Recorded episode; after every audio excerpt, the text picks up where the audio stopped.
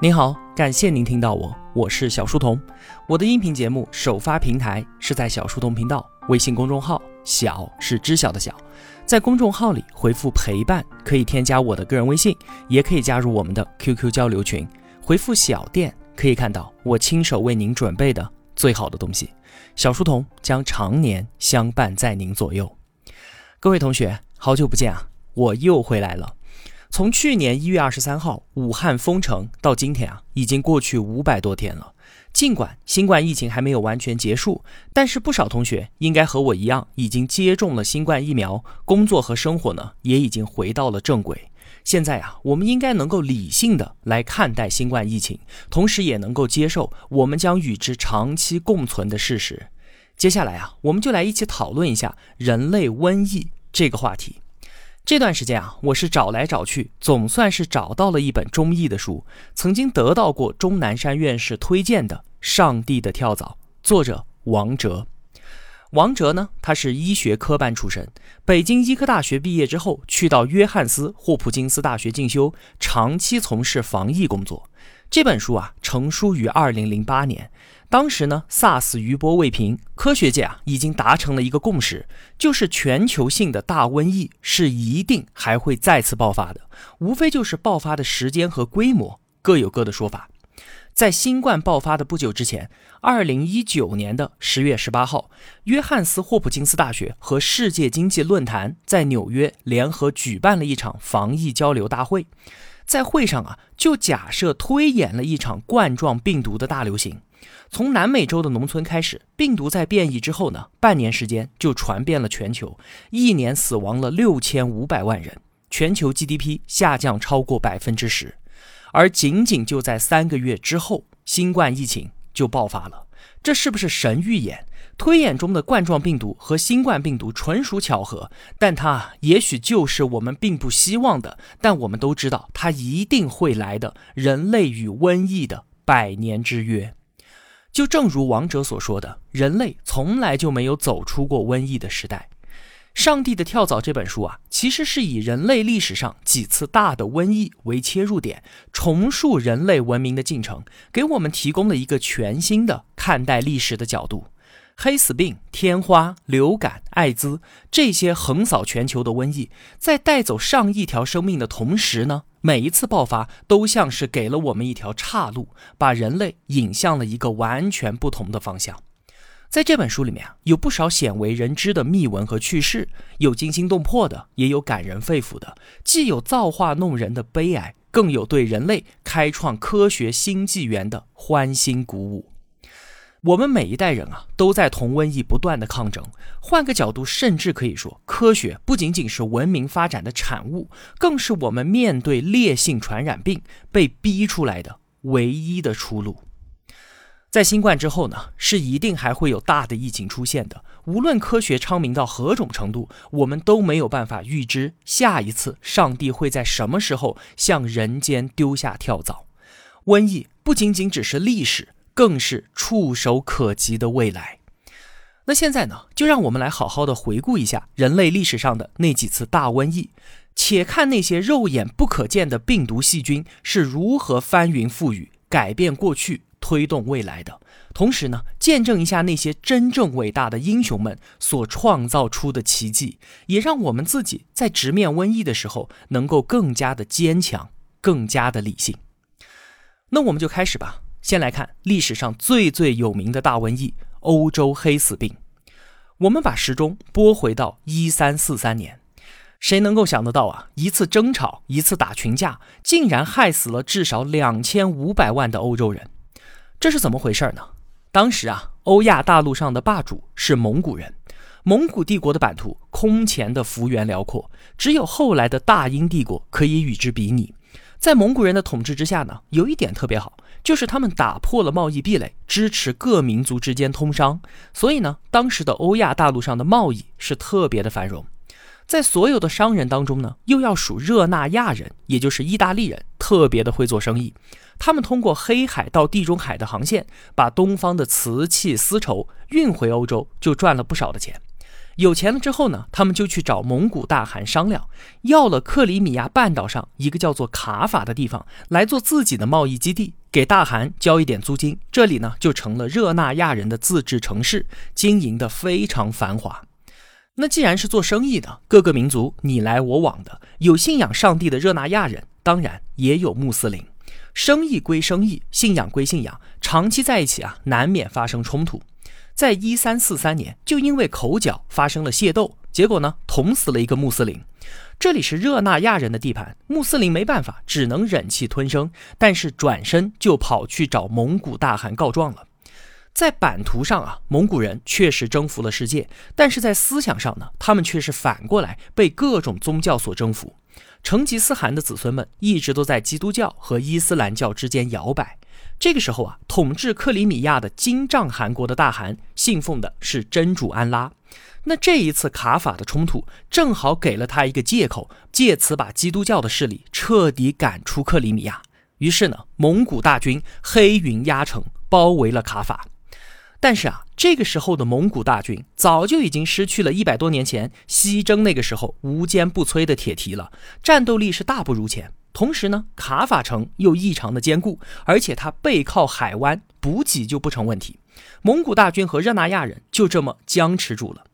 欧洲中世纪啊，动不动就打围城战。次数多的，就连看热闹的人都嫌厌烦了。到处都是各种各样的城堡，又没有什么有效的攻城手段，只能够等着城里面的人饿瘪了出来投降。所以呢，一旦围起来，那就是成年累月。卡法城不缺补给，于是这一围就围了四年之久，一直到一三四七年的某一天，蒙古大军突然就消失了。热那亚人出城一看，哎，蒙古人撤了，于是高高兴兴地坐船回家。但是谁能想到，这些归乡的船员竟然带来了世界末日，瘟疫就跟随他们扩散到了整个欧洲。被感染的人先是出现发热、局部淋巴肿大，之后呢开始高烧、呕吐、皮肤出血，紧接着就是呼吸困难、咳血。一般啊，不到三天时间就死了，最快的只要半天。死者全身发黑，异常的骇人，这才得名黑死病。第一艘回家的船呢，先是在西西里岛登陆，很快三分之一的人就没了。再是家乡热内亚，和西西里一样，同样是三分之一的人口蒸发。紧接着就是整个意大利，然后法国、西班牙、英国、俄国。这场大瘟疫持续的几年之间，最起码杀死了两千五百万人。要知道啊，当时欧洲总共也就只有不到八千万人呢。如果统计那个时候欧洲人的平均寿命的话，就和山顶洞人差不多了，只有二十岁。同学们可以想象一下，什么叫做人间炼狱？热那亚人归乡的船上怎么就带来了黑死病呢？据所谓的历史见证人说啊，卡法被围城的时候，他在城里面，他说蒙古人用投石机把因为黑死病而病死的尸体扔了进来，这才造成了瘟疫的流行。后人呢也一直都是这么解释这件事儿的。那这么一说，当年的蒙古人岂不就是生化战的鼻祖了？不过呢，根据作者王哲的考证啊，这种说法根本不靠谱。为什么？因为首先，黑死病的传染性非常非常的强，几乎就是一接触就倒地啊。蒙古人要发动生化战争，但他自己并没有防护措施，把尸体打包运输，再扔进卡法城，这一过程所造成的传染扩散，足以让蒙古大军自己先灰飞烟灭。而且当时守城的热那亚人手里面是有火炮的，有效攻击距离有一千米。蒙古大军呢，只能驻扎在离城一公里的地方。按照当时的技术条件啊，不可能有能够把尸体投掷这么远的投石机。所以呢，真相应该是这样的：黑死病在蒙古大军当中爆发了，蒙古人不得不退兵，而热那亚人呢，看见敌人撤了，出城查看的时候接触到尸体，才感染上了瘟疫。那中世纪的欧洲人是怎么应对黑死病的呢？有这么一件事儿啊，当时法国的国王就下令让巴黎大学的教授们研究研究病因到底是什么。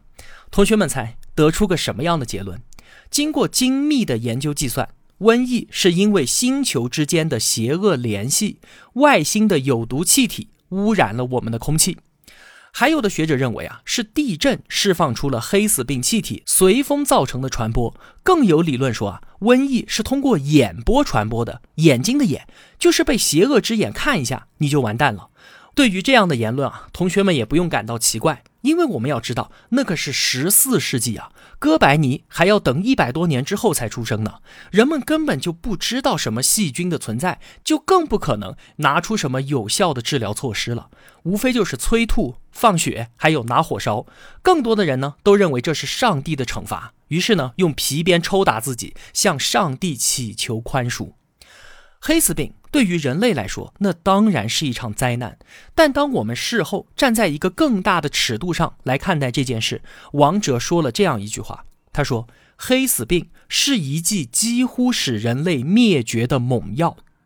这怎么说呢？为什么会是一剂猛药呢？首先，黑死病让欧洲人从心灵上挣脱了上帝的束缚。我都这么虔诚了，为什么上帝依然要惩罚我呢？”教会那帮人面对瘟疫，他们同样也是束手无策啊。那既然上帝帮不了我，我还信你个鬼啊！心灵在得到解放之后，人类才得以迸发出巨大的创造力，才有了之后的文艺复兴。其次呢，瘟疫让医学在所有学科当中一马当先，发生了巨大的变革。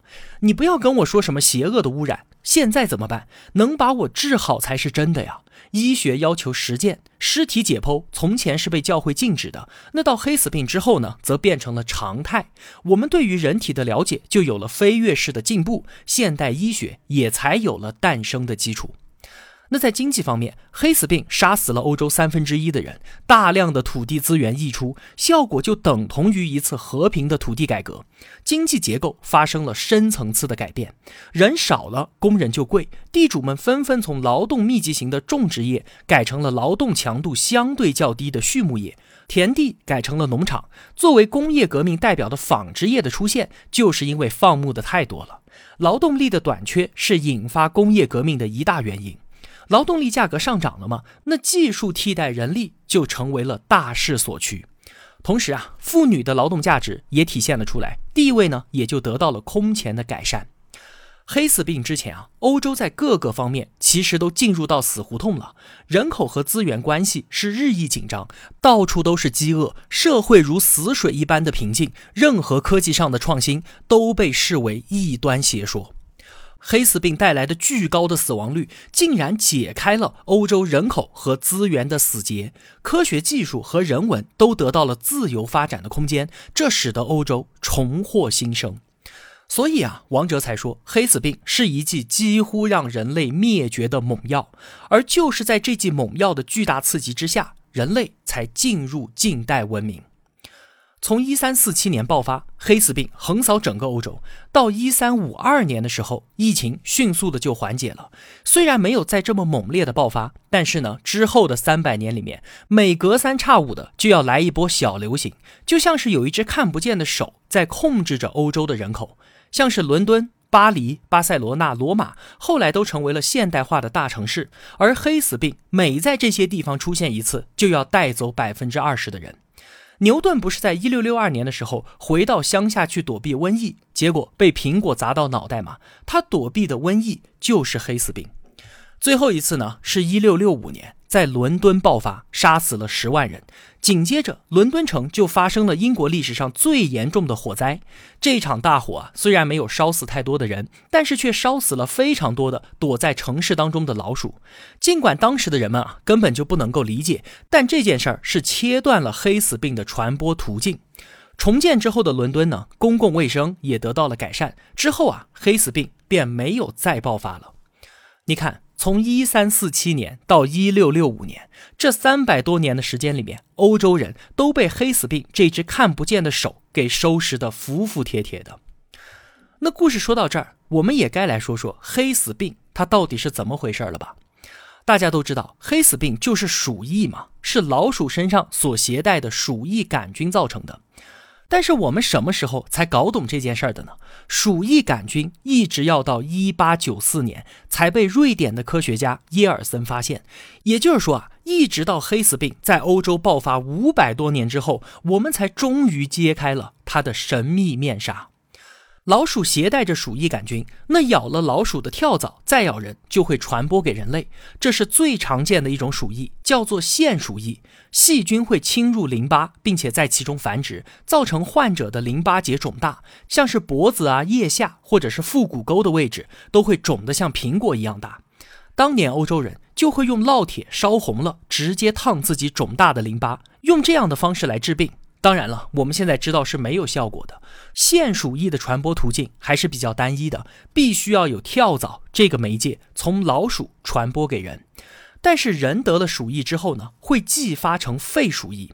病菌侵入肺部之后，可以通过飞沫人传人，让鼠疫在人群当中大规模的扩散。最严重的是败血性鼠疫，就是病菌感染了血液，可以通过伤口传染，也可以是腺鼠疫和肺鼠疫继发而来的。死者身上就像是被泼了黑油漆一样。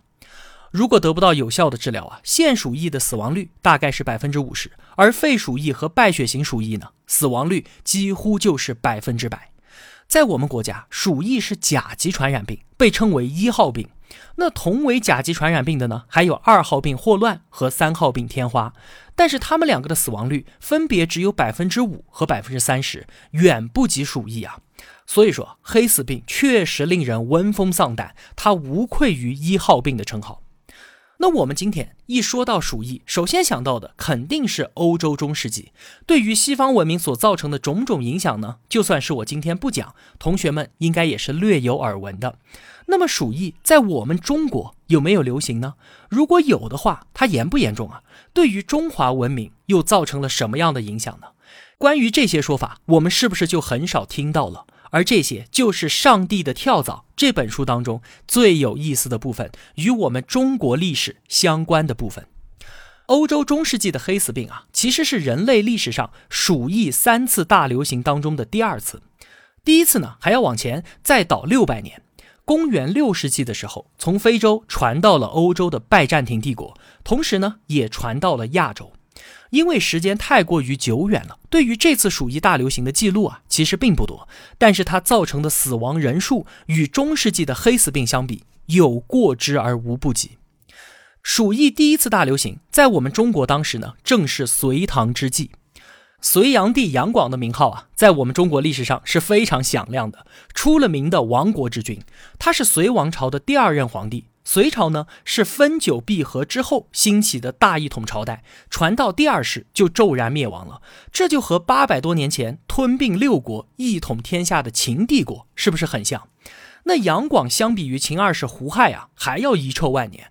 后人给他追封的谥号叫做杨，所以我们说隋炀帝嘛，意思就是骄奢淫逸、昏庸无道。这个谥号啊，是后人对于君王的盖棺定论。成王败寇嘛，唐朝人给杨广这样一个谥号，谁也没招啊。但是不得不说，杨广确实有点冤的。说他荒淫无度，其实不用说君王了，即便是当今有点权钱的，估计所做之事啊，都能让杨广望尘莫及。说他大兴土木，劳命伤财，但是历史上和其他君王相比，杨广做的也不算有多出格。从唐代开始呢，就把隋朝灭亡的原因归结于修建大运河。这虽然也有他自己骄奢淫逸的原因在其中，但却不失为兴民之举。后人呢也为他平反了。修建大运河以及开创科举制度，是作为杨广的伟大功绩载入史册的。那要说杨广到底怎么亡国的，还要归因于他从六一一年开始的四年之内三征辽东，耗尽了国力。这个征辽东征的是哪里呢？是当时在中国东北到朝鲜半岛地区出现的高句丽王朝。但是这件事儿呢，其实既不是从杨广手上开始的，也不是在他这儿结束的。他爸隋文帝的时候就开始了，后来隋朝灭亡，经过唐太宗和唐高宗的接连努力，才把这件事儿给搞定了。征辽东的艰巨程度啊，不亚于汉击匈奴。七十年间，中华帝国是前仆后继，四代君王举全国之力，才消灭了高句丽这个心腹大患。所以啊，征辽东也算是一个关系到国运的百年大计了，是几代雄主们共同肩负的壮志和责任。可是啊。高句丽和当年的匈奴相比，其实是相差甚远的。那和我们中华帝国呢，更不是一个数量级。我们征辽东可以说是狮子搏兔，那怎么会七十年间接连的失败呢？作者王哲给出的答案啊，是因为鼠疫。当时呢，正是第一次鼠疫全球大流行的时期，而从西伯利亚到辽东大草原，正是鼠疫流行的一个大源头。可能是因为气候原因，让草原啮齿动物身上的鼠疫杆菌发生了某种变异，可以传播给人类。那当地的居民呢？一方面啊，他们的生活范围比较固定，而且长期都居住在这里，具有一定的免疫力，鼠疫就没有在原住民身上爆发。可是啊，数次征辽东，数十万大军骤然出现在那里，直接导致了鼠疫的大爆发。任你再伟大的君王。面对鼠疫这样的大瘟疫，也只能软弱的像是风中的一片残叶。所以啊，在征辽失败之后，杨广所有的雄心壮志都消失了，任由帝国走向灭亡。这个转折挺突然的，但是我们也能够理解，大瘟疫的降临，或许对于当年的杨广来说啊，这就叫做天命。辽东这片土地上的鼠疫杆菌改变了中国历史的进程，而且它还会一而再、再而三地波动历史的巨轮。说到这儿，关于鼠疫我们还没讲完，后面的故事更加的精彩。鼠疫是怎么左右了大明朝李自成的大顺以及大清朝的命运的？人类和鼠疫的大决战是在中华大地上展开的，那我们最后是怎么战胜它的呢？下期节目啊，我们接着聊。好了。今天就说这么多了。如果我有帮助到您，也希望您愿意帮助我。我用跨越山海的一路相伴，希望得到您用金钱的称赞。愿生活中所有的美好都不被辜负。小店期待您的光临。我是小书童，我在小书童频道与您不见不散。